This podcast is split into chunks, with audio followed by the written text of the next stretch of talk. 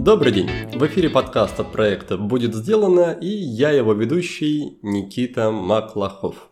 Сегодня у нас 140-й юбилейный выпуск подкаста, а в гостях у меня Дмитрий Мацкевич, серийный предприниматель, основатель стартапа в области искусственного интеллекта под названием D-Brain и популяризатор нейронаук. Дмитрий живет в Калифорнии. Я слышал, что его называют даже гением Силиконовой долины. Так что сегодня, среди прочего, мы поговорим и о том, какие принципы лежат в основе его успеха. Еще мой гость занят постройкой настоящей деревни для стартаперов. Так что мы узнаем, в чем там задумка, как устроена деревня и чем она хороша. Помимо этого выясним, что такое ментальное кунг-фу и как его практиковать. Почему в одних компаниях работать легко и приятно, а в других творится кромешный ад и сотрудники то и дело выгорают? Как найти удовольствие в работе и культивировать ощущение радости? Поговорим о биохакинге, о том, как полюбить самую простую гречку без сахара и как поменять свои привычки. Обсудим бизнес-инкубаторы, утренние ритуалы и даже такую нелегкую тему, как страх смерти. Поскольку Дмитрий уже долгое время живет в Америке, его речь усыпана английскими словами. Так что пусть это вас не смущает, а наоборот пусть это будет фишкой выпуска и позволит вам немножко потренировать свое знание языка. Но я перед началом еще напомню, что помимо подкаста у нас есть много всего. У нас есть книга, у нас есть хорошие трекеры привычек, у нас есть курс «Свобода от сигарет» и у нас есть наша большая программа «Курс полезного действия». И также у нас есть Patreon, страница на Патреоне. Так что если вы ощущаете большую пользу от нашего подкаста и хотите дать что-то взамен, станьте нашим патроном. Это будет очень приятно и бесконечно ценно для нас. Но на этом я закругляюсь со вступлением и желаю вам приятного прослушивания.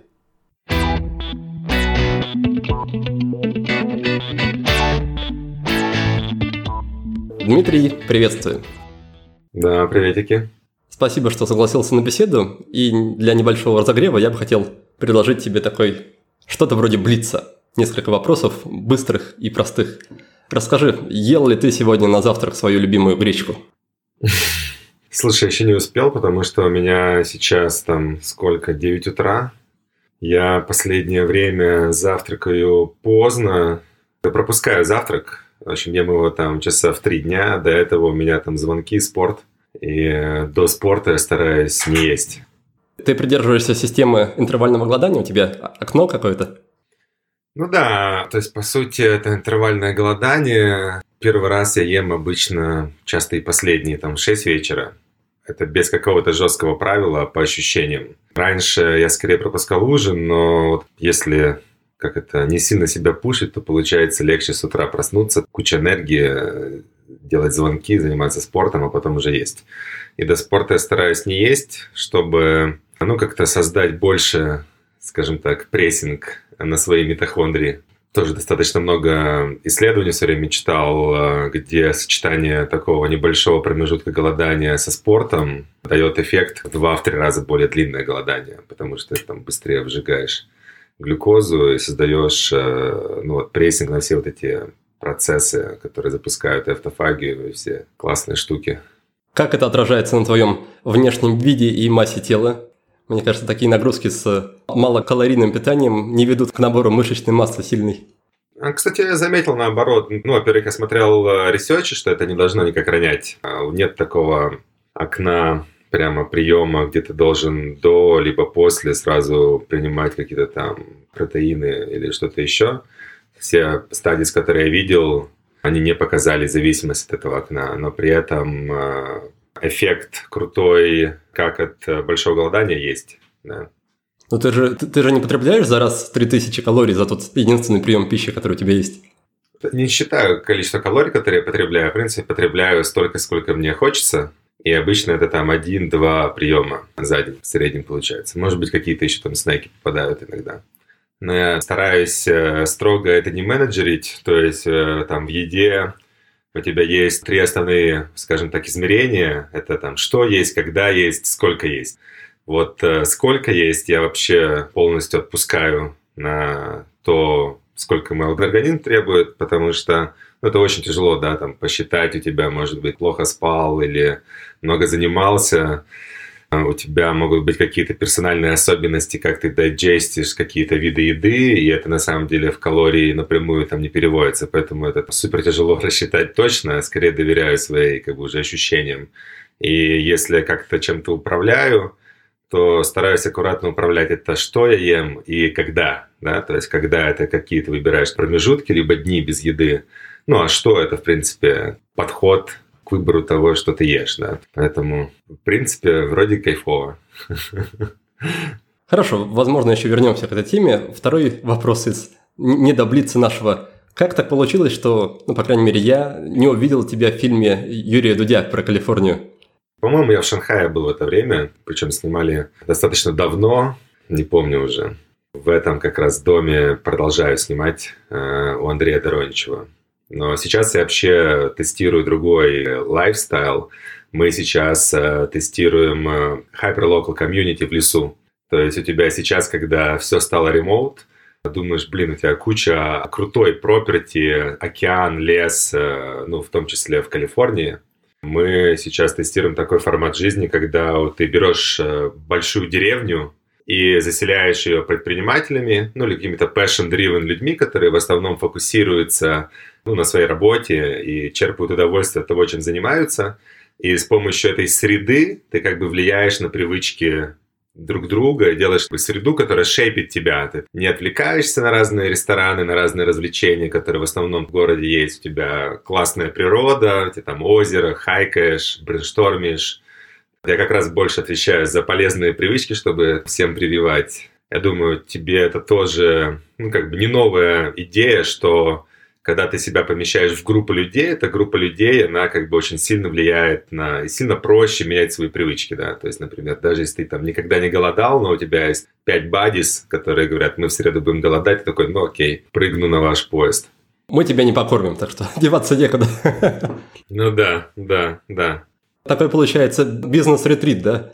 Да, это хороший способ об этом думать. То есть ты такой, по, поеду туда, там поживу продолжительное время и пофокусируюсь на своей работе, чтобы ничего не отвлекало, и при этом давало энергию, и были люди заряженные, которые занимаются этим же, и ты перенимаешь друг у друга вот эти паттерны невербально и поведение, и вся среда, она фокусируется на том, чтобы помогать тебе, ну, как бы получать максимум удовольствия от того, чем ты занимаешься, и, может быть, какого-то еще co-creation а, brainstorming а с другими людьми, у кого похожие проблемы, задачи и так далее. И чтобы не было фома от того, что кто-то пошел тусоваться, а ты презентажку делаешь для инвесторов. Я в целом понимаю, зачем находиться в таком дорогущем месте, как Силиконовая долина, человеку, который стоит только на пути, встал на путь развития своего бизнеса, своей карьеры – а зачем там оставаться людям вроде тебя, которые уже построили бизнес, которые уже или привлекли финансирование, или уже там продали компанию, у которых уже в целом все, все понятно, уже налажено, уже какие-то стандартные процессы. Что, что остается там делать? Зачем платить эти бешеные деньги в месяц, на которые можно в России жить 10 лет? Никогда нельзя сказать, что ты там что-то уже сделал, понял, и вот теперь дальше тебе нечего понимать и нечего узнавать у других людей. Это такой бесконечный путь, где ты постоянно понимаешь, что ты ничего не понял, и полезно себя окружать людьми, которые двигаются в этом же направлении, на этом же этапе. Ну, во-вторых, к твоему вот этому вопросу, мы как раз-то и эксплорим сейчас э, такой вариант, где живем не в самой долине, там не в городе, а 2-3 часа, то есть сейчас мы конкретно живем в Таха, Потом, через какое-то время, мы переезжаем, мы ведем переговоры с несколькими прямо целыми ретритами, чтобы их забрать себе. Там один буддийский ретрит, другой там зен-ретрит, где мы берем уже 15 домов, и ты, по сути, целую деревню заселяешь друзьями и предпринимателями. И в этом плане есть очень большая ценность, потому что ну, ты себя чувствуешь, как вот есть твоя деревня, ты выходишь, между делом у тебя случается очень много интеракций, где ты какие-то новые идеи можешь придумать, на каждом этапе твоей жизни, даже ты уже привлек инвестиции, но ты думаешь, как мне скейлить B2B sales? У тебя какие-то уникальные такие проблемы появляются, о которых ты нигде не прочитаешь, но кто-нибудь, кто проходил это три года назад, он с тобой пойдет похайкает, покупается в озере, по дороге, в непринужденной обстановке вы обсудите все эти дела. И вроде бы у тебя есть этот emotional контакт и такой бади, и вроде бы как с другом, но у тебя все в контексте твоей какой-то вот локальной миссии. И это очень сильно помогает и дает энергию, чувствуешь поддержку и какие-то интересные вещи, которые ты никогда бы не узнал. Да, это как вот э, мы когда-то закончили Y Combinator, ну, инкубатор в долине. Y Combinator длится три месяца и очень такой транзакционный. А тут ты просто живешь и постоянно пропитываешься какими-то идеями друг друга, подходами. Это очень ценно. Это как долина в миниатюре, но в лесу. Да? Поэтому смысл быть э, большой, но в Сан-Франциско, наверное, я бы, да, не был бы все время, потому что там еще очень много отвлекающих маневров и действительно очень дорого, необоснованно, непонятно. Я действительно не понимаю, зачем там быть, особенно сейчас, когда у тебя все ремоут. Но помогает быть как минимум в той же таймзоне, где твои инвесторы. Мы смотрим разные места для вот этой деревни предпринимательской. И в Мексике есть такое место Лос-Кабос, и Коста-Рика рядом, ну и леса Калифорнии, большие, классные. Там можно много где жить, да. Эта история про поселение, она для тебя больше ценностная, или ты видишь какой-то в будущем для нее как коммерческий потенциал про развитие сообществ, про, не знаю, монетизацию таких топовых бизнес-сообществ?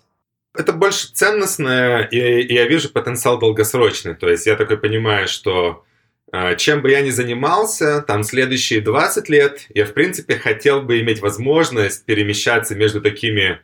Ну, я люблю природу, я это так понимаю. У тебя есть город, он создает какой-то базовый уровень стресса, куча social anxiety, люди, они немножко отнимают у тебя когнитивные ресурсы, энергию, и очень много фома, потому что город построен таким образом, чтобы структурировать время для других людей, ну, как-то развлекать.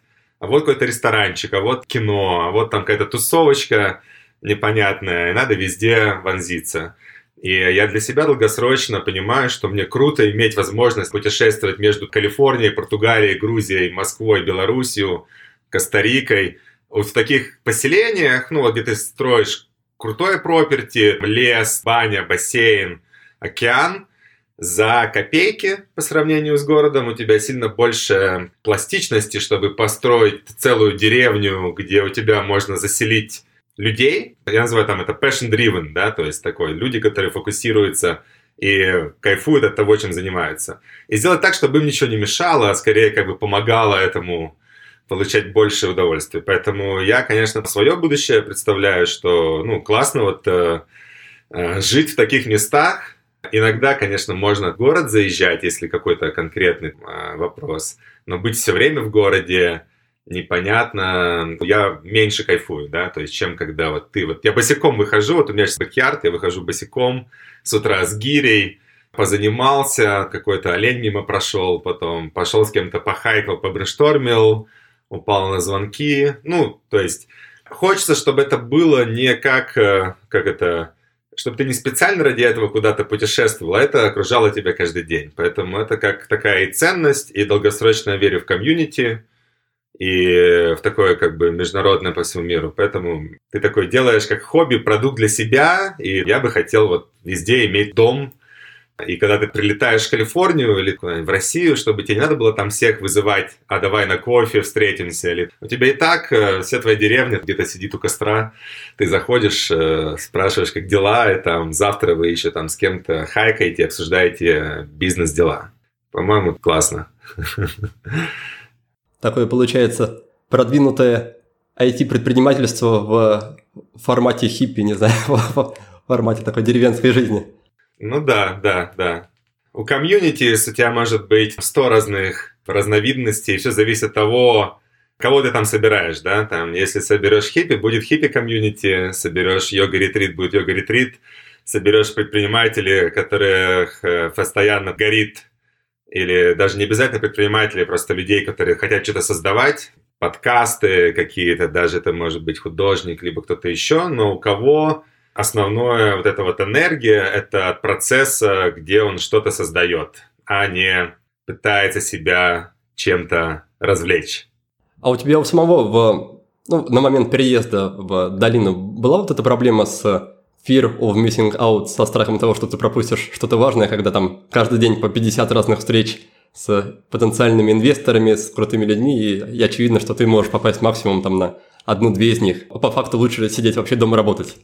А, ну, конечно, ну, у меня такой же мозг, как и у всех остальных, и все эти вещи, они эволюционно, ну, как-то влияют на тебя, да, то есть ты когда жил 10 тысяч лет назад в своем маленьком трайбе из 50 человек, у тебя не было столько людей, которых надо трекать в голове, у тебя не было такого variability разных возможностей, у тебя мир не менялся так быстро, тебе не надо было следить за столькими разными изменяющимися вещами.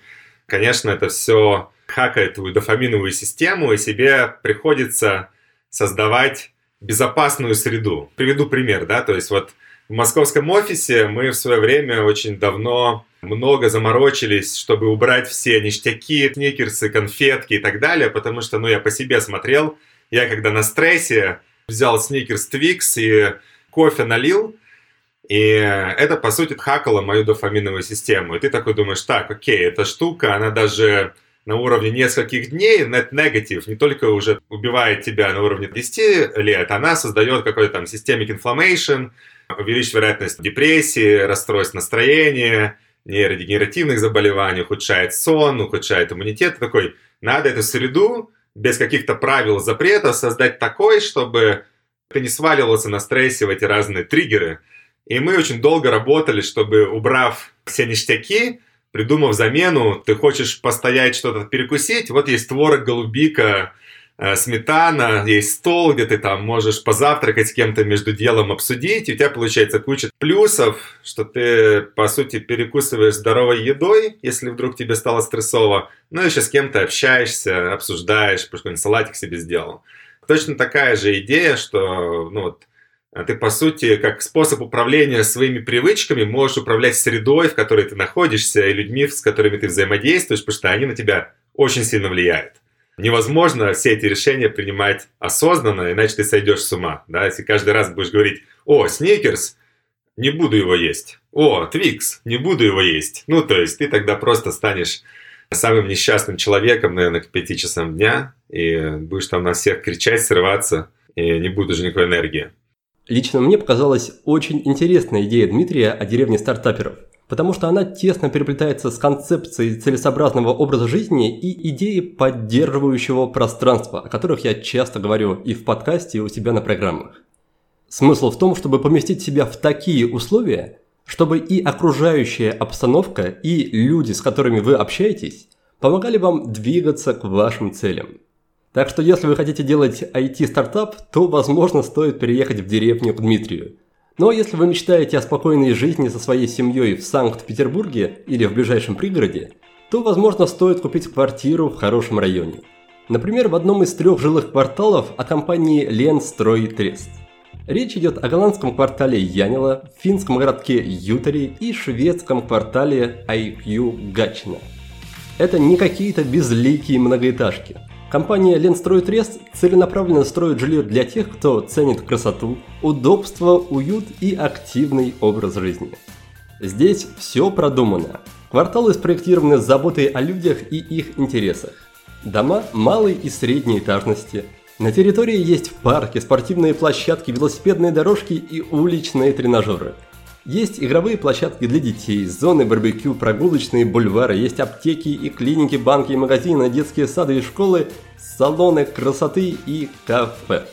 Когда архитекторы проектировали эти кварталы, они создавали именно комфортную жилую среду, а не просто дома.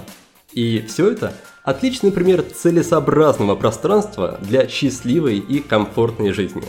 Так что если вы хотите купить квартиру в северной столице, то загляните на сайт по адресу 6543210.ru. Посмотрите, как выглядит современное жилье европейского типа и, возможно, найдете вариант, подходящий именно для вас. По поводу встреч, всяких событий и тусовок, были ли у тебя какие-то правила, которые помогали тебе ограничить и не вовлекаться чрезмерно в то, что на уровне там, перспективы, ценности для тебя не представляло, может быть, интереса? когда ты в городе, у тебя этих э, факторов очень много отвлекающих, ты скорее работаешь э, через то, что культивируешь уровень увлеченности тем, чем ты занимаешься, да, то есть я каждое утро пришел как-то органично к таким практикам. Просыпаешься, ставишь себе час календаре с самим собой, чтобы никто не отвлекал, и там обычно разделено было на, два, на две части. Первая часть ты пытаешься просто наблюдать за своими эмоциями. У тебя есть желание работать сегодня, есть какой-то стресс, есть тревога. И дальше ты пытаешься эти тревоги не давить, но как-то рассматривать, откуда она, а почему. И с одной стороны, ты пытаешься убрать вот этот э, aversion, да, как, как называется, то есть рассмотреть эти тревоги, если они связаны с работой, ну, как-то их принять, расслабить, чтобы у тебя не было вытеснения от того, чем ты занимаешься, потому что часто то, чем ты занимаешься, оно может генерить кучу стресса, да, например, ты записываешь подкасты, а у тебя что-то пошло не так, а ты там переживаешь, а вдруг не зайдет аудитория, а кто-то подал на тебя в суд, если у тебя вот этот подкаст становится источником бесконечной тревоги, у тебя мозг будет такой, блин, что-то интуитивно будет вытеснять и заменять на что-то более классное, где много приятных эмоций, да, пойти, не знаю, в Тиндер посидеть или с друзьями встретиться, там вроде все любят и все гарантированно хорошо. А это с одной стороны ты пытаешься это расслабить, как такой базовый уровень, чтобы не было вытеснения. А с другой стороны, следующие полчаса обычно я трачу, это вот поднимаю в голове видение, миссию, работу, дела и рассматриваю это с позитивной стороны, пытаясь культивировать, а что тут хорошего, а какой-то там, знаешь, вибрацию, предвкушение, ох, быстрее бы там этим позаниматься. То есть ты поднимаешь эти вот все фильтры, связанные со своей работой, и, по сути, из всех возможных эмоций всегда можно вот на этом спектре найти что-то классное и начать это поднимать и культивировать по отношению к своей работе. Поэтому это, конечно, базовая, очень важная вещь, потому что если вот задуматься, наверное, одно из немногих, чем ты можешь управлять реально, это своим эмоциональным отношением к какой-то вещи. А дальше уже большая часть вещей, оно просто уже бежит на автомате, рационализируешь себе, зачем стоит чем-то заниматься, либо зачем стоит там пойти потусоваться или в какой-нибудь там ресторанчик или отвлечься.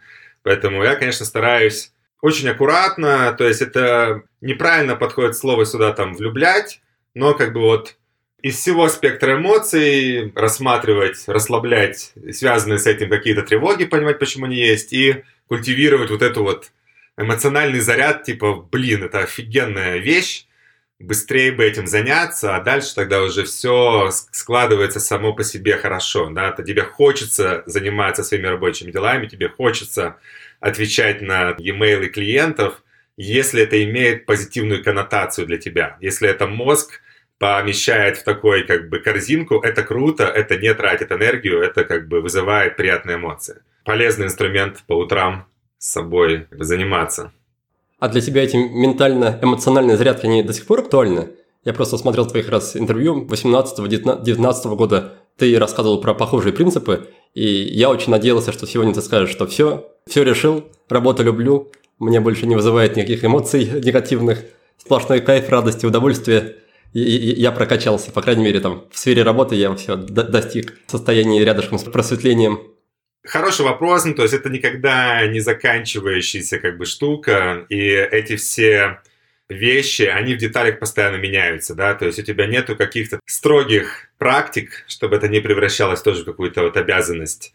То, что фундаментально стоит долгосрочно, это вот, ну, называется, наверное, ноутинг, да, когда ты прокачиваешь наблюдение за собой, и такое ощущение, там, бесконечный путь. Чем дольше ты за собой наблюдаешь, тем больше у тебя увеличивается гранулярность, э, возможность замечать какие-то мелкие вещи и простраиваются нейронные связи в голове, разрешающая способность даже понимать какое-то там свое текущее состояние. Поэтому, ну, такое ощущение, что это бесконечный путь, а уже какими ты практиками после этого с собой занимаешься, это постоянно меняется, да, то есть как ты культивируешь у себя какой-то позитивный фильтр, благодарность, excitement по поводу своей работы.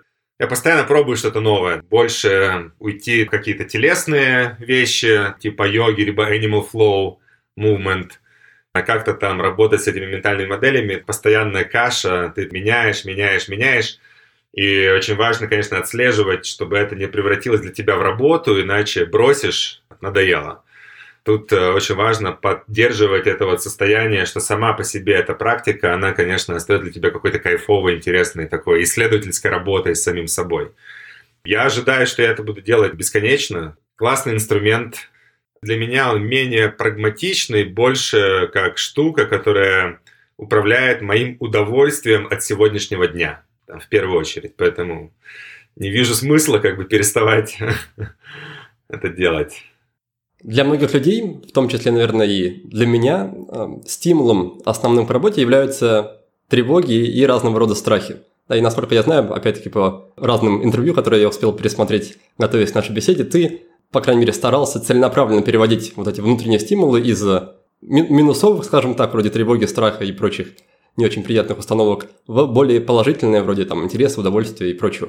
Расскажи, как при этом меняется работает твое поведение на, на внешнем уровне? То есть, как отличается человек в бизнесе, которым руководит в первую очередь тревога и там страх неудачи, и в чем отличие от него человека, который больше на позитивной стороне радуги?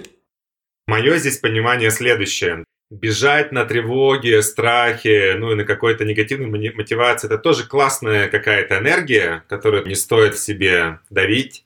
Она в этом во всем спектре может присутствовать в ползунке. Но если она доминирует, то такое ощущение, что это приводит к выгоранию тебя, как вот э, источника, и она, наверное, на каком-то очень краткосрочном забеге, где надо срочно отбиться от э, кого-то, кто подает против тебя в суд, или дожать какую-то сделку, либо дофандрейзить. Но долгосрочно она net-негатив для тебя, это раз. А второе, вот что интересно, по ощущениям, из-за того, что все друг на друга влияют, если ты, допустим, такой харизматичный лидер, у тебя есть команда, и ты бежишь в основном на вот этой энергии негативной, ты постепенно распространяешь на всех вокруг себя такую же тревожную энергию, что ты всех начинаешь дергать, блин, вот здесь это не сделано, давайте быстрей. И это, как правило, ведет еще к выгоранию твоей команды. Ну, то есть, что у тебя все постоянно в таком загоне, стрессе, часто, может, не могут понять, почему. И как целая команда, ты, получается, такой вот бежишь к выгоранию. Плюс э, по исследованиям вроде у тебя хуже э, в таком состоянии работает эмпатия, хуже работает э, креативность, то есть возможность видеть сложные решения – а когда ты делаешь стартап, это не завод, то у тебя все время ничего не понятно, да, то есть, что бы ты ни делал на, на каждой стадии, если ты реально стоишь стартапом, у тебя очень высокий этот uncertainty, и в этом uncertainty у тебя все может быть источником стресса, если в таком негативном фильтре ты постоянно самозакручиваешь эту спираль, э, мы горим, все в огне, мы умрем, надо срочно, и все вокруг тебя в таком же состоянии, и даже твои близкие, мама, папа, все дети – все становятся в этом, в тревожном загоне. А, если у тебя, например, есть какие-нибудь друзья, кто работает в таких тревожных индустриях типа инвестбанкинг, ну ты можешь сам почувствовать, да, если ты там с ними встречаешься, у них все виноваты, все неправы, таксист приехал на полметра не там, блин, как это можно быть таким э, тупым таксистом, э, ну, соответственно, ты для себя создаешь тревожную реальность, которая генерит очень много негативных эмоций.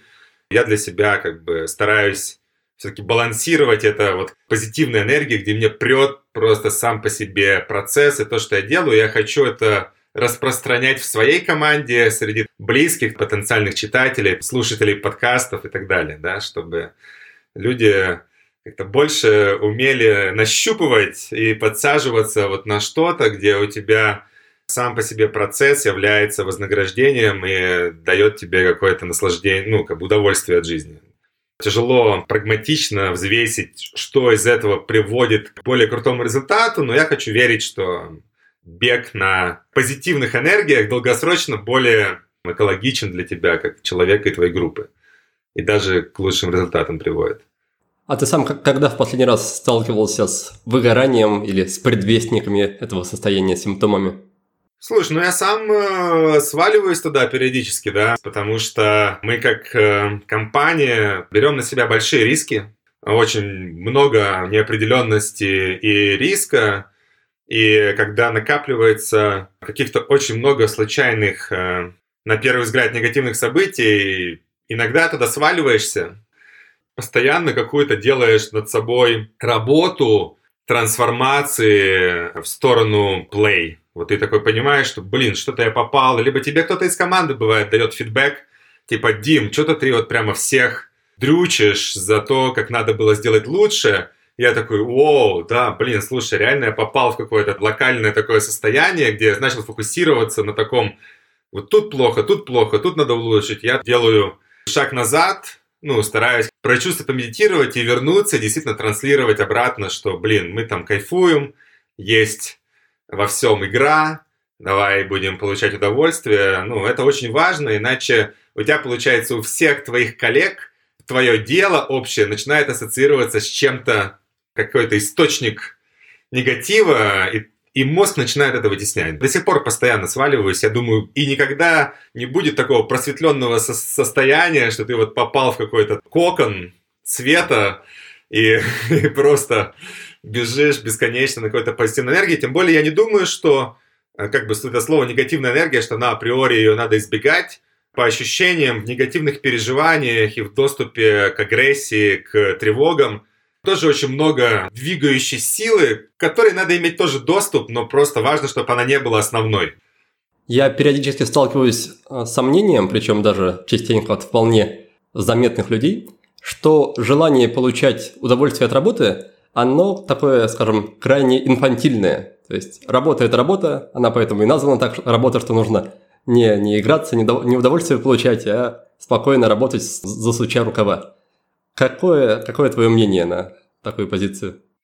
Мое мнение все-таки, что все, что ты не делаешь в жизни, все-таки это для того, чтобы кайфовать, да. Тут достаточно у меня такое сильное мнение, что если ты искренне кайфуешь от того, что ты делаешь, там будет намного больше получаться, и намного будет больше получаться даже не на уровне тебя одного как индивидуума, а когда ты искренне любишь, горишь и кайфуешь, это считывают остальные люди, клиенты, сотрудники, перенимают часть этого состояния на себя невербально, да, через какие-то свои зеркальные нейроны, и такие, вау, хочу ему помогать, потому что я смотрю, как он любит то, что он делает, горит.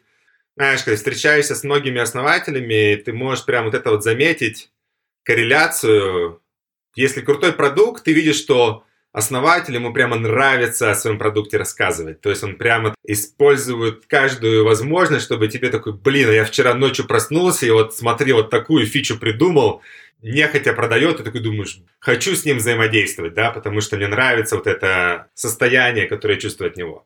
Поэтому я, конечно, больше верю, что стоит с двух сторон постоянно нащупывать. С одной стороны, нащупывать вот согласно твоим текущим ценностям, каким-то убеждением, что для тебя дает максимальное количество удовлетворения и энергии как работа. Это вот с одной стороны подбирать, как об этом думать, и с другой стороны культивировать это состояние, чем бы ты ни занимался, потому что по ощущениям это, как я сказал, двухсторонняя работа. Чем бы ты ни занимался, ты всегда можешь культивировать больший уровень вовлеченности и любви к этому. Даже есть такой когнитивный bias, называется Том Сойер эффект, описанный в книге Тома Сойера, когда красили забор, и он э, из работы покраски забора это превращал в игру. Это выстраивалась очередь желающих его друзей, которые чуть ли не платили деньги, чтобы развлечься покраской забора. Да? Классический пример, когда у тебя одна и та же физическая работа, в зависимости от твоего как бы рефрейминга этой ситуации, она может быть в кайф, а может быть работой. И э, часто это лишь э, дериватив твоего убеждения. Да, если у человека убеждение, что работа должна быть э, херовой, сложной, ну, значит, она всегда будет для него херовой, сложной, и он будет искать opportunity для сложной херовой работы, и будет у всех у других замечать, что работа сложная херовая. А если ты будешь больше в сторону склоняться, что, блин, надо искать в этом какой-то кайф, плей, и в этом что-то есть интересное, ну, ты будешь э, через другую призму смотреть, и это тогда будет для тебя уже источником энергии и не будет отнимать силы. Знаешь, есть еще такое фундаментальное убеждение, как человеку тебе нравится быть в состоянии, когда у тебя то, что ты делаешь, оно синхронизировано с твоими эмоциями. Ну, то есть ты делаешь то, что хочешь, не делаешь, чего не хочешь, да. И это такое состояние максимального как бы отсутствия прессинга, да, отсутствие напряжения, это дает тебе энергию, твоя задача. А, соответственно, это не значит, что ты делаешь, ну, типа, хочу спать, сплю, или там что-то еще, делаешь только, что хочешь. Это значит, что ты можешь с другой стороны трансформировать работу и думать, а как сделать так, чтобы я ее хотел? Как об этом начать думать по-другому, чтобы это было в синхроне с моими эмоциями, а не заставлять себя как солдат делать эту работу, я не верю, что ты можешь вовлечь твой прекрасный мозг на 100% в свое подсознание что-то, чего ты искренне не хочешь, а просто заставляешь. Ну да, наверное, ты сможешь туда направить там 1% своего внимания, такой-то м-м, делаем, но подсознание оно будет в другом направлении заниматься и оптимизировать что-то классное, кайфовое, то, что ты искренне любишь, да, поэтому, конечно, задача каждого пытаться вот эту штуку с двух сторон нащупывать и все-таки оптимизировать состояние, в котором ты больше времени проводишь в синхроне со своими эмоциями. Ну, то есть кайфуешь от своей работы, да, тогда там будет классный результат. И не только на уровне одного тебя, но на уровне группы, которой ты еще тоже передаешь какую-то энергию. Отлично, спасибо за ответ. Следующий пункт для обсуждения такой. Снова, когда я наткнулся на твой профиль, на твое видео, я был крайне удивлен тем, сколько у нас общих пересекающихся практик и привычек. Это и медитация, и интервальное голодание, холодный душ, стояние на гвоздях, балансборд и прочее, прочее. Я прям подумал, что о, нашел себе привычкового близнеца. И возник у меня только один вопрос. Где при этом, если мы так похожи, где при этом мой бизнес и почему я не в Калифорнии? Как ты считаешь, все эти практики, они вообще хоть на что-то в жизни влияют? Стоит ли ждать, что жизнь как-то преобразится и меня тоже вынесет, в конце концов, на колею бизнес-успеха и исполнение всех мечт? Или это вообще про другое, и практики нужны совершенно для другого? А, мне кажется, что это все вещи, они немножко, знаешь, в разных измерениях. С одной стороны, эти практики, они позволяют тебе быть, э, по сути, эффективнее в любой направлении, чем бы ты ни занимался, да? То есть позволяет тебе быть чуть в большем балансе со своими эмоциями, иметь больше энергии, иметь больше capacity переносить неопределенность, а, негативные события в своей жизни. То есть они тебе, знаешь, дают такой контейнер, замок, и дальше ты с этим можешь делать что угодно. То есть ты можешь быть более классным, а, подкасты записывать, ты можешь с большей вероятностью сохранять дольше энергию, делать рискованный бизнес. Я уверен, что если ты решишь переехать в Сан-Франциско и заняться любой из каких-то идей, это очень крутой фундамент и увеличивает вероятность твоего успеха и твоей команды в этом направлении. Ну, на своем каком-то субъективном опыте наблюдаю за разными командами и общаясь с партнерами в Y Combinator, которые просмотрели, прошло через которых тысячи стартапов, да, то есть они видели причины фейлов или успехов, более-менее все вот эти опытные люди, они сходятся в понимании, что залог успеха любого начинания по большей части психологический. Это не определяется IQ, умом, скиллами, а во многом определяется умением быть долго obsessed в каком-то направлении, сохранять этот уровень энергии, несмотря на разные неопределенность, и не ссориться со своим сооснователем на этой почве.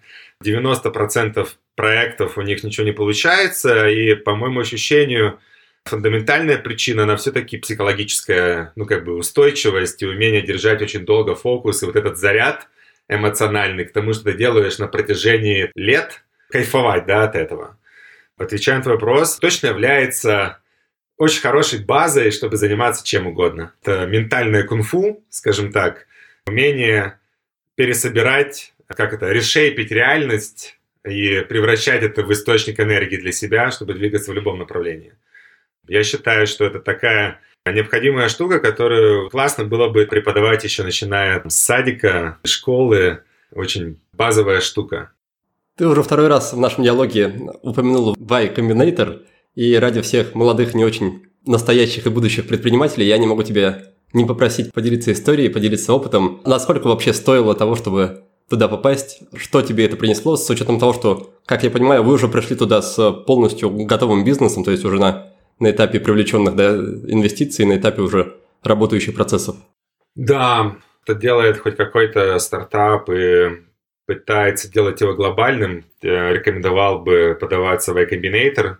Я бы об этом думал как закрытая комьюнити предпринимателей, которые очень хорошо отбирали со всего мира. То есть каждый год подается, по-моему, 20 тысяч команд. Сейчас берется 200 из них. Но я думаю, ты там на своем опыте это прекрасно тоже понимаешь, что когда ты занимаешься каким-то делом, тебе классно иметь в этом направлении бадис, да, с кем ты можешь это обсуждать. И это работает во многих э, измерениях. Для меня в первую очередь это поддержка.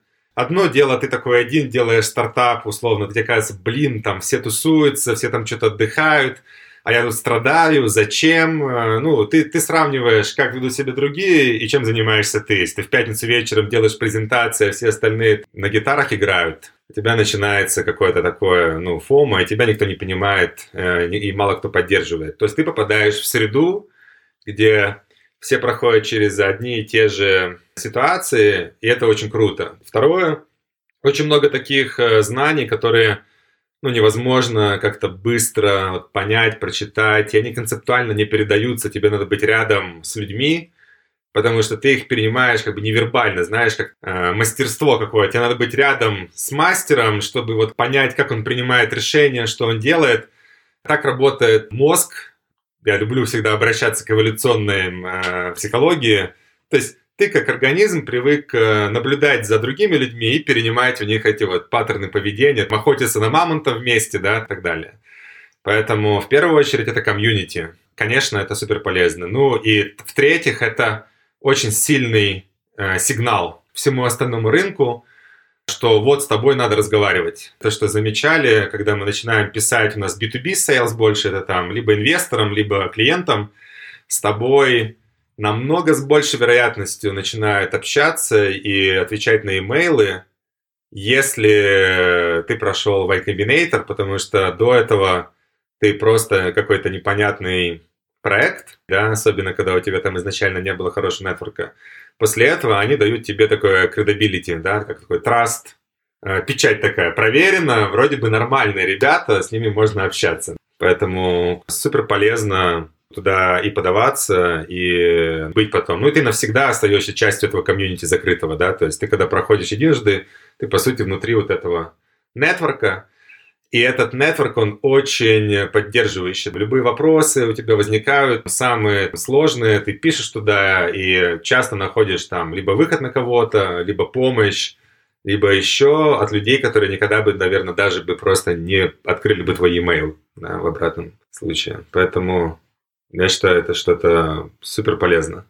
Это что-то вроде значка на сайт, что мы принимаем безопасные платежи только для бизнеса, да, для отношений в бизнесе. Тотальный social proof.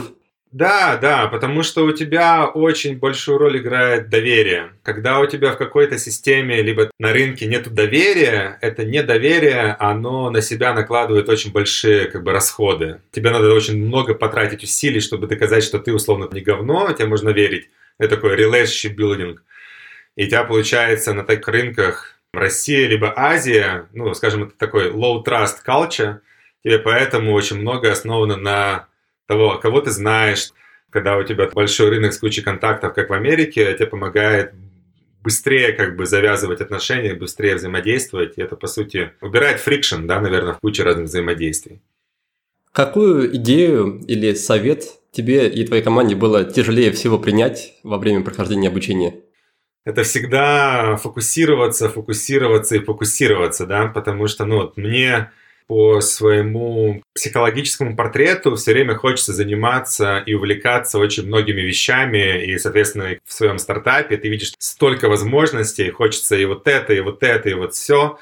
И если проследить наш путь, все ошибки, которые мы делали, они были из-за недостатка фокуса, но самое интересное, что я об этом знал, и это не то чтобы какое-то новое, знаешь, там, сакральное знание, что надо сфокусироваться, но пока ты это не почувствовал на своем примере, как, как говорится, на своей шкуре, это каждый раз болезненный урок, и это такой, знаешь, очень генерализируемое знание, оно и про жизнь, и про стартап свой и так далее, поэтому я очень обсессивли постоянно стараюсь отключать э, все источники дофамина, да, то есть, например, ты заметил, что начал увлекаться немножко там ресторанами, и думаешь, блин, а зачем мне рестораны? Я что, фудблогер или собираюсь становиться шеф-поваром? Вроде бы нет, но это отнимает часть моих когнитивного фокуса.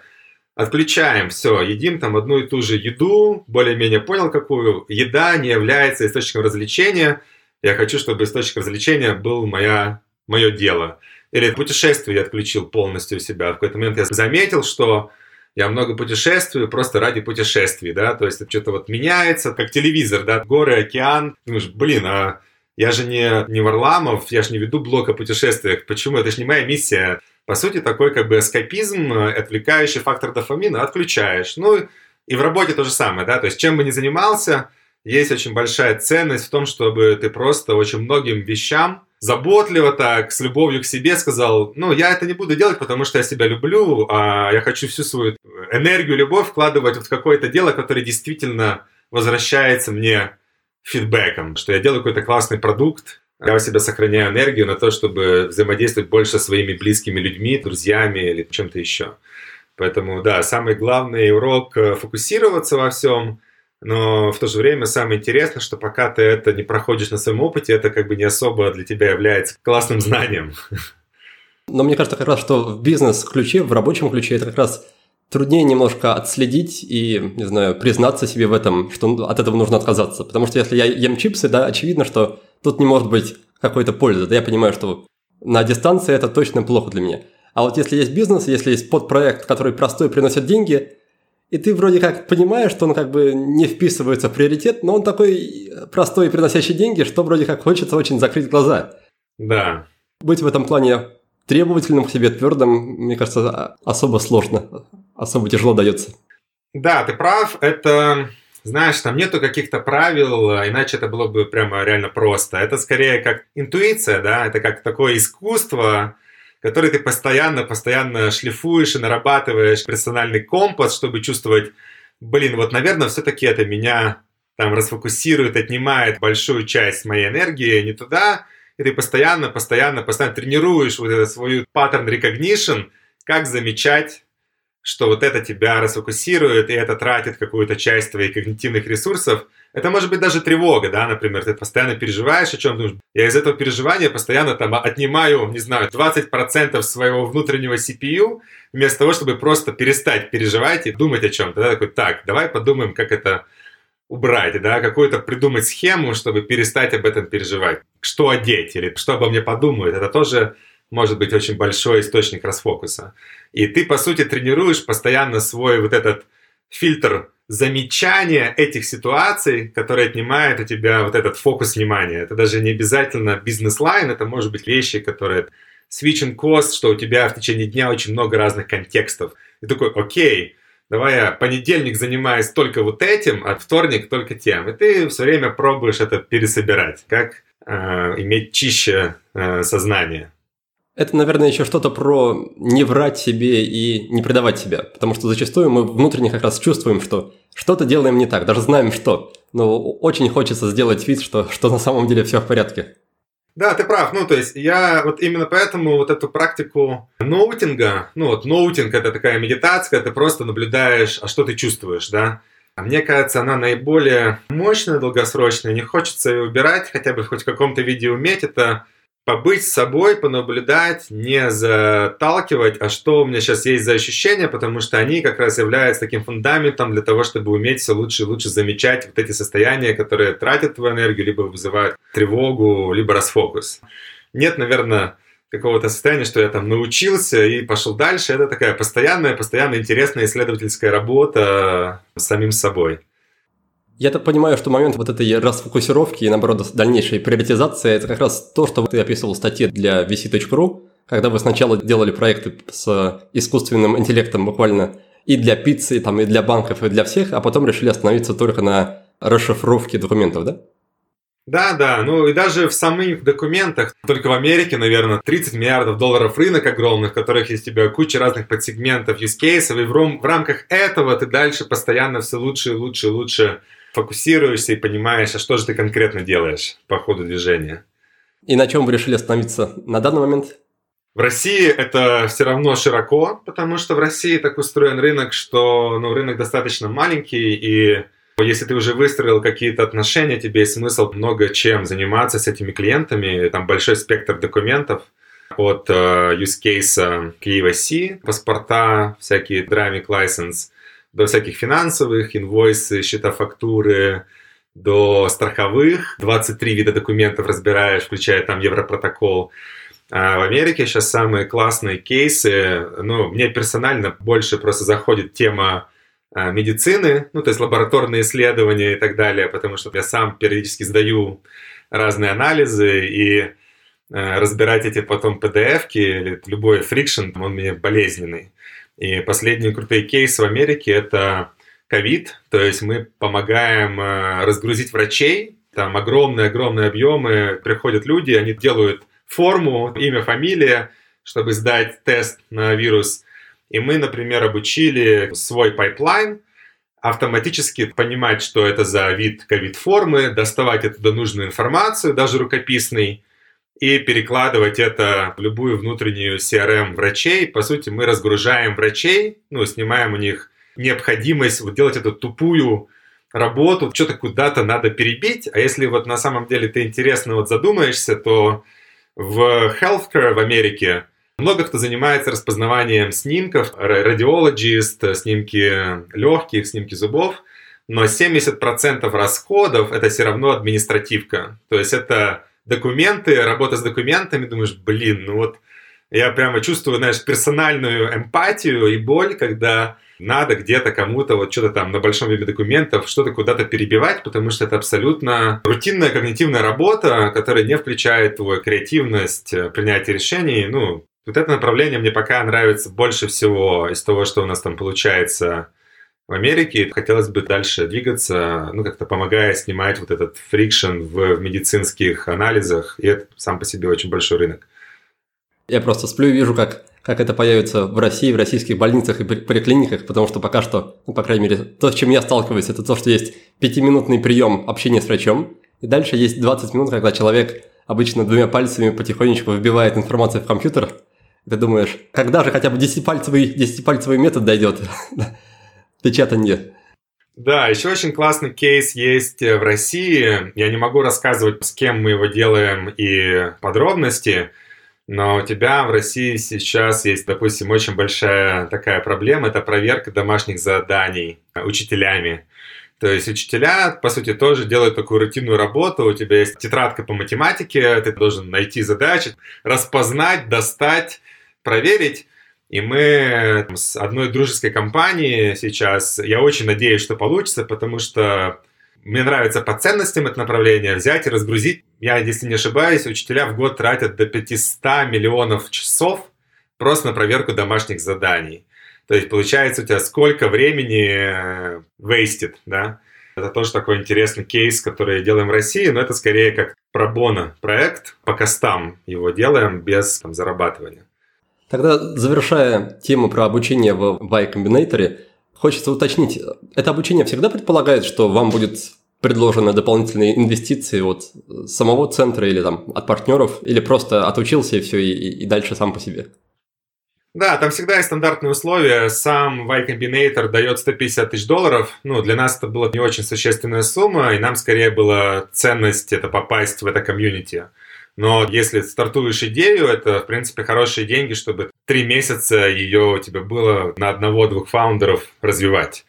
То есть э, это, по сути, грант, да, без, без особых условий? Они, они берут процент, 7% всегда достаточно стандартно в твоей компании.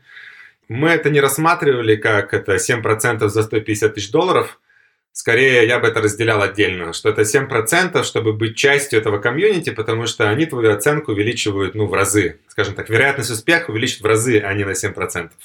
То есть я бы дал бы им 7%, даже если бы они ничего не давали мне, ноль денег. Я бы все равно согласился отдать бы им 7% за право быть э, вот внутри этого комьюнити Y Combinator. Ну и, как правило, в конце, да, это очень сильный сигнал на рынок, который у тебя сильно упрощает подъем инвестиций и какие-то партнерства, и hiring. а, все вещи, которые влияют на вероятность твоего успеха. Хорошо, двигаемся дальше. Каждый раз, когда ко мне приходит гость, который так или иначе связан с темой биохакинга, напрямую, косвенно, в теории или практике, у меня для таких людей есть отдельная рубрика, называется рубрика Сергей ФГ. Так вот, почему ты не занимаешься вот э, контексте биохакинга, не занимаешься чем-то подобным, как Сергей с тысячу анализов, кучи БАДов, медикаментов и прочих препаратов? Ну, Серега, во-первых, там мой хороший друг, я его уважаю, его подход. А, он очень хорошо зарубился и закопался туда. Я персонально занимаю немножко другую позицию. Принципы, к которым я пришел а, благодаря своим персональным каким-то исследованиям и рассмотрению вот этого всего как такая сложная система организм, что очень тяжело на свой организм позитивно повлиять изолированным вмешательством, да, типа какой-то молекулой.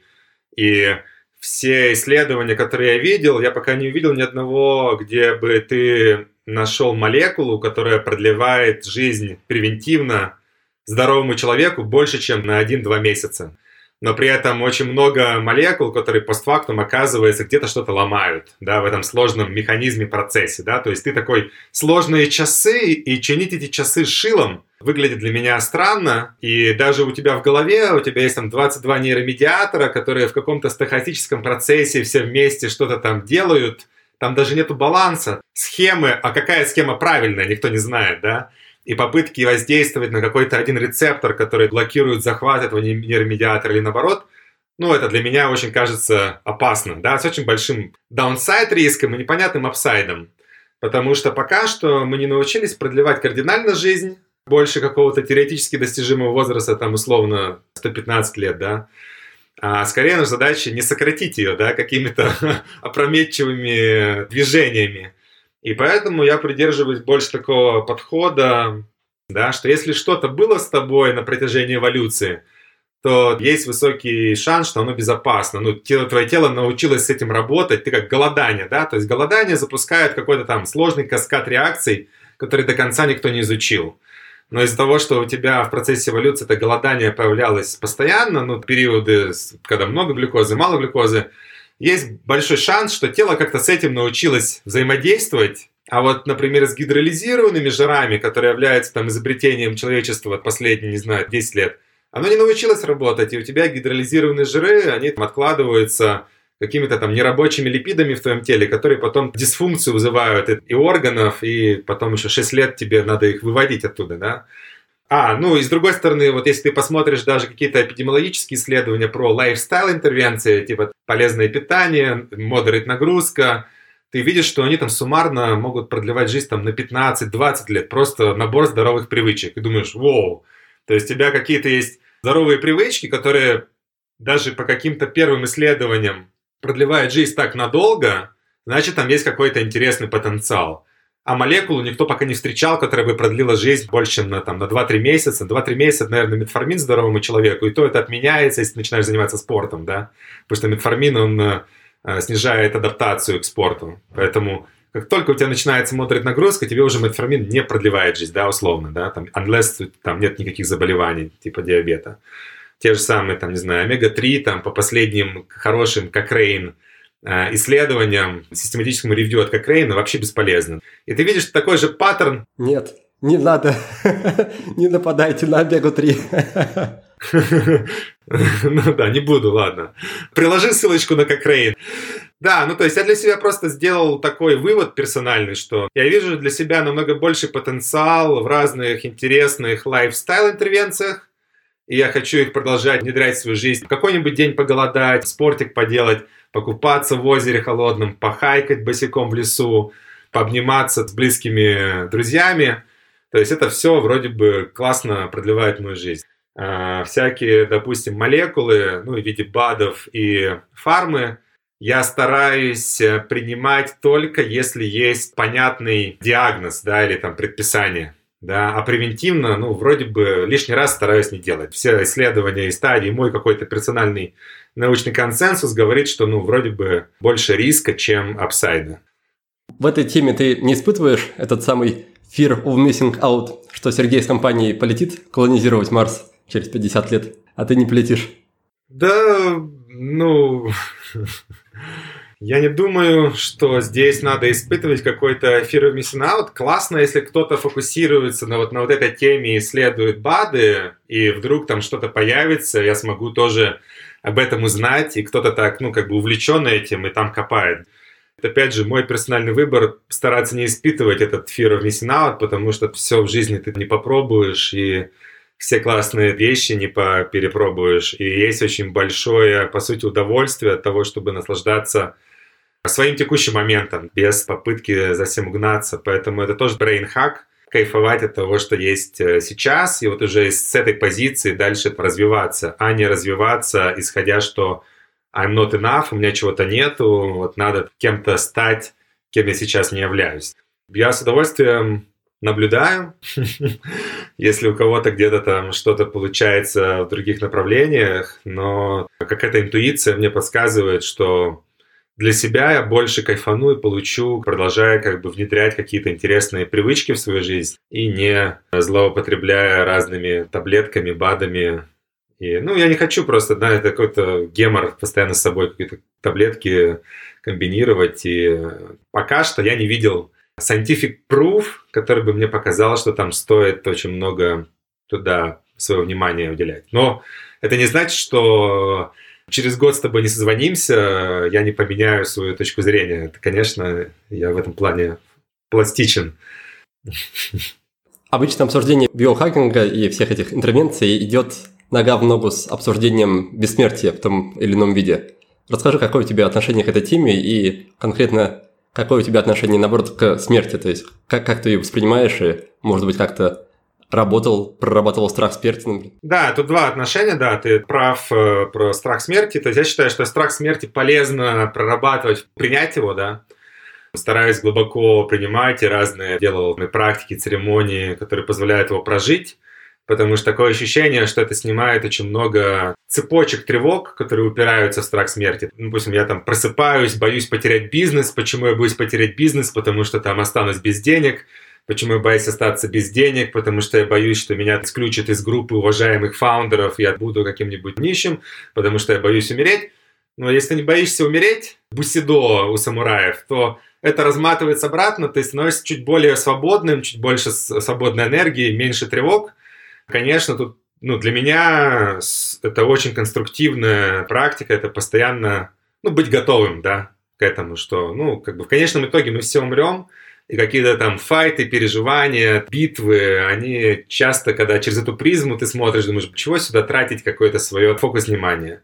А с другой стороны, при принятии смерти, теоретически я хотел бы жить бесконечно, да, потому что я там с каждым годом кайфую от жизни все больше и больше, я не вижу смысла, почему мне переставать от нее кайфовать, да, то есть я кайфую, мне позволяет, мне получается лучше понимать, как эту вселенную готовить, как с ней взаимодействовать, как быть в гармонии с другими людьми, как отношения выстраивать.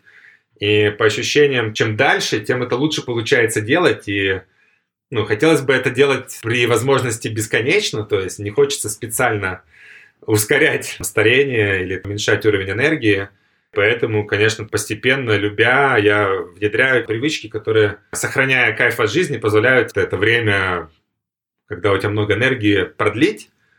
Но, говорю, с другой стороны, для меня супер полезно в каждый момент принимать, что ну, там это закончится, и I'm okay, если это закончится сейчас, завтра, по каким-то причинам. По ощущениям, это дает больше свободы и энергии. Если не секрет, что это были за практики и церемонии, которые помогали тебе прорабатывать этот вопрос? Разные шаманские церемонии. Ну и часто это просто, когда ты по утрам упираешься в очень сильную тревогу, когда у тебя уже ты проживал эти состояния, что ты смирился со своей смертью, у тебя получается к нему как-то присоединиться и поднять, сказать, ну как бы, слушай, ну эта тревога, она тоже мелочь по сравнению с тем, что я уже проживал, I'm okay, да, то есть I'm okay, если это произойдет, и позволяет тебе убрать целый как бы слой. В основном это были разные шаманские церемонии, где ты больше работаешь не со своим концептуальным пониманием этого, а с каким-то, знаешь, глубоким проживанием на уровне эмоций, нерациональным, потому что ощущение это намного более мощный механизм проработки этих вещей, да, на каком-то более таком глубоком, неконцептуальном, нерациональном уровне. То есть любые, любые практики, которые позволяют тебе это прожить на уровне глубоких эмоций. Я вот э, не сильно разбирался вот в бусидо, я знаю, там у самураев была это вот какой-то разновидности дзена для самураев, дзен-буддизма, где вот бусидо называл, и у них была конкретная эта практика медитирования, принятия своей смерти, чтобы убрать этот страх и в бою быть более свободным. Но я туда не углублялся конкретно, то есть знаю, что там во многих культурах эта практика, она достаточно хорошо проработана, и можно вдохновение оттуда брать. В общем, ты был частым гостем в Перу, да? Нет, кстати, вот я в Перу, в Перу не ездил, а были разные классные рекомендации в других местах. Но разные, разные традиции э, пробовали. Ну, для меня это было конструктивно, да. Потихоньку приближаясь к завершению нашей беседы, давай затронем тему, с которой мы эту беседу начали, про гречку, потому что я думаю, что наш с тобой смех да, был не всем понятен, поэтому попрошу тебя рассказать эту историю. Люблю ее приводить в пример, потому что когда ты рассказываешь, что ты кайфуешь и искренне ешь гречку без ничего, на воде, без сахара, без соли, это мое самое частое блюдо, когда я в Москве в кофемании. То есть меня там более-менее знают, там у себя на покровке, я прихожу, они, в принципе, знают, что вот этому странному человеку надо сделать гречку на воде без сахара и без соли, и, видимо, не так много людей ее заказывают.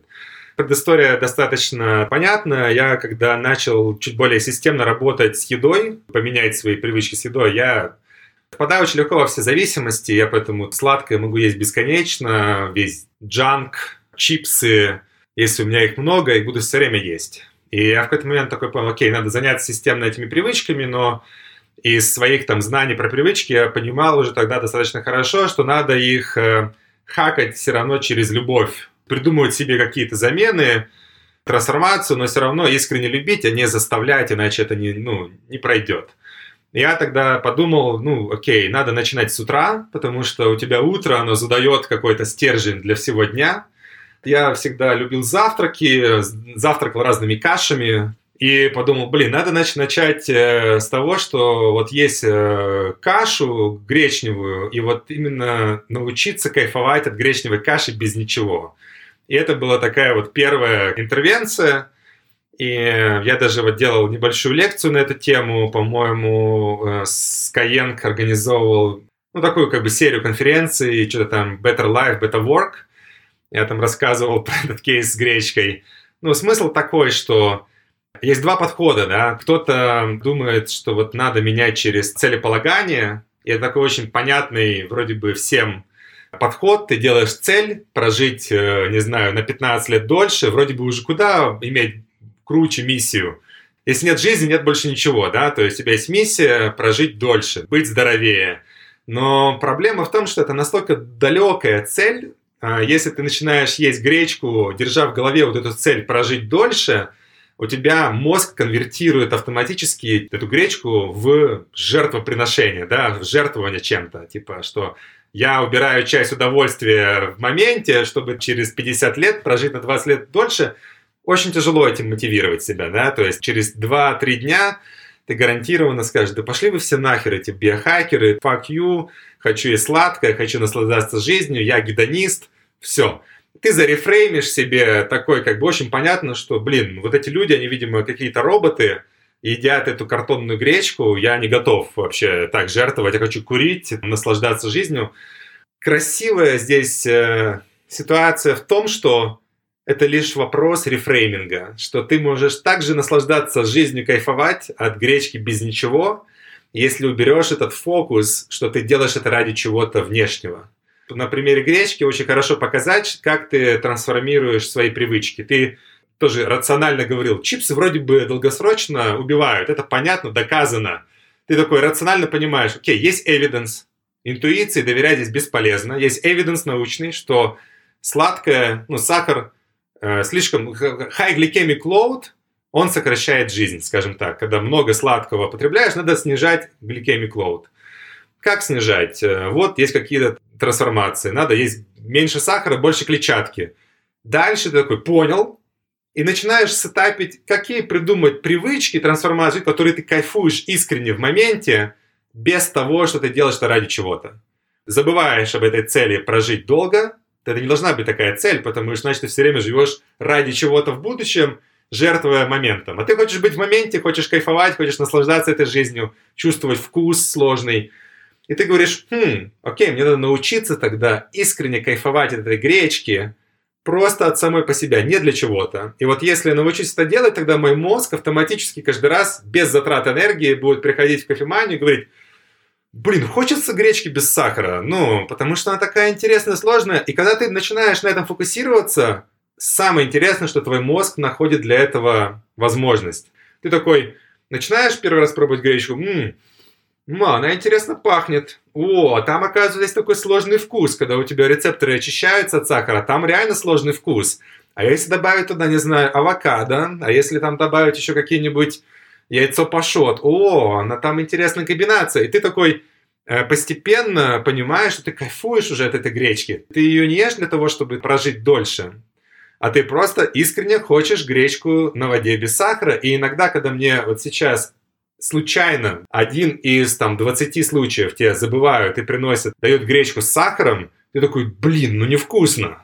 Сразу это замечаешь, и тебе прямо искренне невкусно. И тогда я понимаю, что, о, окей, я в себя внедрил эту новую привычку, кайфовать от гречки с сахаром. Все, она долгосрочная, можно переключаться на что-то еще. И таким образом ты постепенно, постепенно перезаписываешь свои автоматизмы, в каждом моменте контролируя, что важно от этого искренне кайфовать, иначе это не будет твоим интуитивным решением, sustainable какой-то привычкой. Поэтому, да, ну, с гречкой я ее периодически пиарю, тоже как э, такое якорное, знаешь, важно иметь какой-то такой якорный мем, который все... Гречка. А, гречка это про то, чтобы любить свои привычки. Все, понял. Еще минута, и мы перейдем к традиционной рубрике «5 в одном», но сначала также по традиции я подведу итоги нашей с Дмитрием беседы. Мы обсудили кучу, большую кучу разных тем, но ключевой стала, как ни странно, тема удовольствия. Мой гость считает, что нужно постоянно его искать и, более того, культивировать правильное отношение ко всему, чем ты занят, что ты делаешь, будь то работа или даже практика привычек. Человек, который заряжен, который горит своим делом, он транслирует свой драйв вовне и тем самым притягивает и клиентов, и инвесторов, и единомышленников. На такой позитивной и приятной энергии проще построить бизнес, в котором сотрудники будут работать без выгорания. Вообще от психологического настроя, по словам Дмитрия, зависит успех любого начинания. Навык создавать и поддерживать такой настрой он считает ключевым. А тренировки этого навыка он называет ментальным кунг-фу. Вот что можно делать, чтобы практиковать это самое ментальное кунг-фу. Во-первых, посвящать самый первый час утром наблюдению за собой. Полчаса оценивать свое состояние и уровень стресса, и еще полчаса обдумывать свою миссию и цель. Этот утренний ритуал Дмитрий называет ноутингом. И это можно перевести примерно как медитация замечания или отмечание, что-нибудь такое. Во-вторых, стоит постоянно задавать себе два вопроса. Первый – как мои занятия согласуются с моими ценностями и убеждениями? А второй – как я могу найти удовольствие в важных для меня делах? Дальше. В-третьих, нужно всегда стараться действовать из интереса и удовольствия. Воспринимать любое дело как приятную игру и не поддаваться страхам и тревогам. И в-четвертых, если вы хотите внедрить любую новую привычку, Стоит на время практики, то есть на время внедрения, забыть про конечную цель, а вместо этого концентрироваться на процессе и стараться полюбить именно действие, саму практику. В сегодняшнем выпуске мы также обсудили тему бизнес-инкубаторов. Дмитрий настоятельно рекомендует каждому бизнесмену попробовать поработать в таком формате. Вы получите поддержку и, возможно, инвестиции, а заодно сможете перенять чужие шаблоны, паттерны успеха и мастерства – Плюс к этому часто хорошие бизнес-инкубаторы и акселераторы служат таким социальным доказательством. И если вы станете выпускником такого хорошего акселератора, то будущие потенциальные партнеры или клиенты будут гораздо охотнее соглашаться на сотрудничество и взаимодействие с вами. Напоследок мы с Дмитрием обсудили биохакинг. В этом опросе Дмитрий старается не использовать какие-то спорные, сомнительные меры вроде инъекций, таблеток и чего-то еще – а вместо этого практикует то, что он называет эволюционным биохакингом. Он считает, что если наши предки, наши далекие предки сталкивались с каким-то явлением регулярно и на протяжении долгого времени, то с большой возможностью они научились извлекать пользу из этого явления. Например, по такой логике можно считать, что периодическое голодание может приносить пользу организму, потому что явно наши далекие предки не обладали таким запасом и доступом к еде, как обладаем мы сейчас. Ну и вторая часть биохакинга Дмитрия – это все, что он называет лайфстайл интервенциями. Говоря проще и по-русски, это просто изменение образа жизни через внедрение привычек. Такой подход лично мне очень близок, надеюсь, он близок и вам тоже. А если вы хотите попробовать его на практике, то приходите к нам на программу «Курс полезного действия». Новый поток стартует уже в сентябре. Ну что же, это было резюме нашей беседы, а теперь переходим к рубрике «5 в одном». Уже совсем в завершении короткая рубрика «5 в одном». Книга, которую ты рекомендуешь, может быть, перечитываешь, может быть, даришь другим людям. Что на тебя произвело впечатление в свое время? Библия по когнитивным всяким искажениям и а, нерациональным вещам – это Thinking Fast and Slow, Дэниел Канеман – более прикладная книга по своим привычкам, я, конечно, бы рекомендовал Atomic Habits. Все практически словно знания и science по тому, как свои привычки менять, мне кажется, это наиболее мощная штука вообще по тому, как ты воспринимаешь себя, свою жизнь, людей, клиентов и так далее. Поэтому, наверное, теория это Think Fast and Slow и Atomic Habits – это прикладные вещи про свои привычки. А второй вопрос это как раз про привычку. Что-то, что ты делаешь ежедневно, какая-то практика, может быть, утренний ритуал, что-то, что ты выделяешь прям как краеугольный камень. Самое, да, самое мощное, на мой взгляд, и по, на моем практическом опыте, что долгосрочно сохраняется, это блокировать в календаре время сразу после просыпания, еще до того, как ты вонзился в звонки, в e-mail и в почту, понаблюдать за собой. Причем наблюдать за собой можно хоть вот в душе, хоть где-то, ну или лучше посидеть, и это бесконечно, скажем так, Джонни, где ты все время, наблюдая за собой, учишься лучше и лучше наблюдать за собой, прокачиваешь свой вот этот нейронный интерфейс, понимать, в каком ты состоянии, какие эмоции, потому что тело постоянно дает тебе вот эту обратную связь. Ну, на мой взгляд, это такой фундамент, вокруг которого можно дальше выстраивать ну, что угодно. Noting meditation. Учиться понимать, что ты чувствуешь, как э, лучше лучше воспринимать себя как такой сенсор повышать его точность. Третий пункт про вопрос, который ты или уже задаешь самому себе, может быть, или рекомендуешь другим людям задавать самим себе, если они как раз хотят что-то в себе лучше узнать, лучше открыть, лучше себя понять, как-то к чему-то прийти. Какой-то вопрос такой для саморефлексии полезный. Ну, для меня это постоянный вопрос, хочу ли я заниматься тем, чем я сейчас занимаюсь. Пытаясь разобраться, либо подрасслабить что-то, какие-то тревоги, либо найти другой способ смотреть на эту штуку, чтобы оно заряжало меня энергией. Для меня это прямо такой важный фундамент, чтобы долгосрочно с двух сторон двигаться и культивировать там больше позитивных эмоций, может быть, выбирать что-то, что больше с моими ценностями может меня заряжать и давать энергию, потому что, на мой взгляд, чем бы я ни занимался, самым главным предиктором и успеха, и моего хорошего настроения – что я этим горю. Поэтому я постоянно задаю там вопросы вокруг этого, как об этом думать, как это культивировать. Есть. Следующий пункт про инструмент, будь то сервис, будь то гаджет, будь то что угодно из виртуального или реального мира, что-то, что тебе облегчает или как-то помогает в жизни или в работе. Может, твоя любимая булава, гиря, ну да, да, это, кстати, спасибо за подсказку. Ну да, я всегда с собой вожу мяч гирю булаву, потому что для меня это персональный дзен. Сейчас вот между звонками я пойду там немножко покручу булаву гирю, потому что ты в таком каком-то флоу, и взаимодействии двухстороннем, булава тобой управляет, ты булавой управляешь, ты постоянно должен какой-то находить с ней баланс, и я это переношу вообще на то, как я с миром взаимодействую. Я пытаюсь как бы найти не пушить этот мир в какую-то сторону, куда он не хочет, а вот понять, куда идет, и туда прилагать больше усилий. Поэтому, да, для меня физические нагрузки очень важная штука. Я постараюсь с собой иметь вот как минимум какой-то такой тяжелый мяч или гирю, с чем я могу по-разному покрутить и попасть в медитацию, да, потому что вот эти все физические нагрузки, где ты полностью этим увлечен, ну, мне больше нравятся такие functional patterns – эволюционно проверенные упражнения, где ты делаешь то, что твое тело привыкло делать тысячи лет, для меня это важно иметь с собой. Но с булавой не летаю, конечно, ну, как бы я просто стараюсь в каждом месте иметь по булаве, да, или по гире.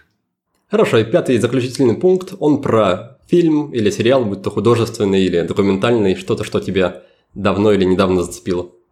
Да, это хороший вопрос. Мне нравится сериал, который почему-то не очень популярен был там в России, не зашел в свое время, называется Sense8, который снят был с сестрами Вачовски. Очень классно передают вот это вот состояние к эмпатии, коннективнес к разным людям, разных национальностей. Вот эта вот идея, что мы там один организм, чувствуем друг друга, можем как-то чуть больше коннектиться, и там такая футуристичная идея, что есть какое-то количество людей, которые могут полностью чувствовать, что чувствует другой человек, находясь там на расстоянии, да, то есть классно снят, произвел э, впечатление, и, наверное, там многие его не смотрели. Отлично, на этом наша беседа с тобой подходит потихоньку к концу. Спасибо тебе большое, что заглянул в гости. Спасибо тебе за интересный оживленный диалог. Было, было приятно с тобой очень пообщаться. И, может быть, что-то хочешь сказать напоследок, какие-то пожелания или где тебе поискать, понаблюдать э, для тех, кто, кто захочет это сделать? Ну, можно дать ссылку на мой канал. У меня есть канал в Телеграме, просто называется Мацкевич такой же в Инстаграме. Я, когда появляется чуть больше времени, стараюсь туда что-нибудь писать, э, в основном на темы те же самые brain science, э, ментальное кунг-фу, скажем так, то, что меня увлекает, интересует.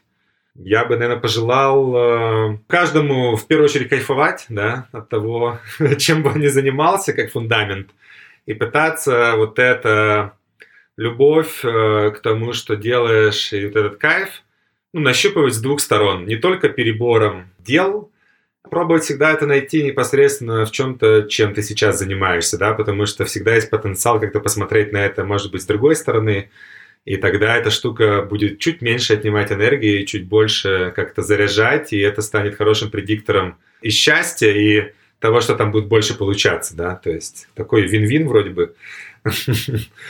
и никогда не нагружать себя какими-то новыми привычками, которые не приносят кайфа, стараться, в общем, искать там наслаждение в моменте. Отлично. Спасибо тебе, Дмитрий. Спасибо всем, кто нас сегодня слушал. Успехов и до новых встреч. thank you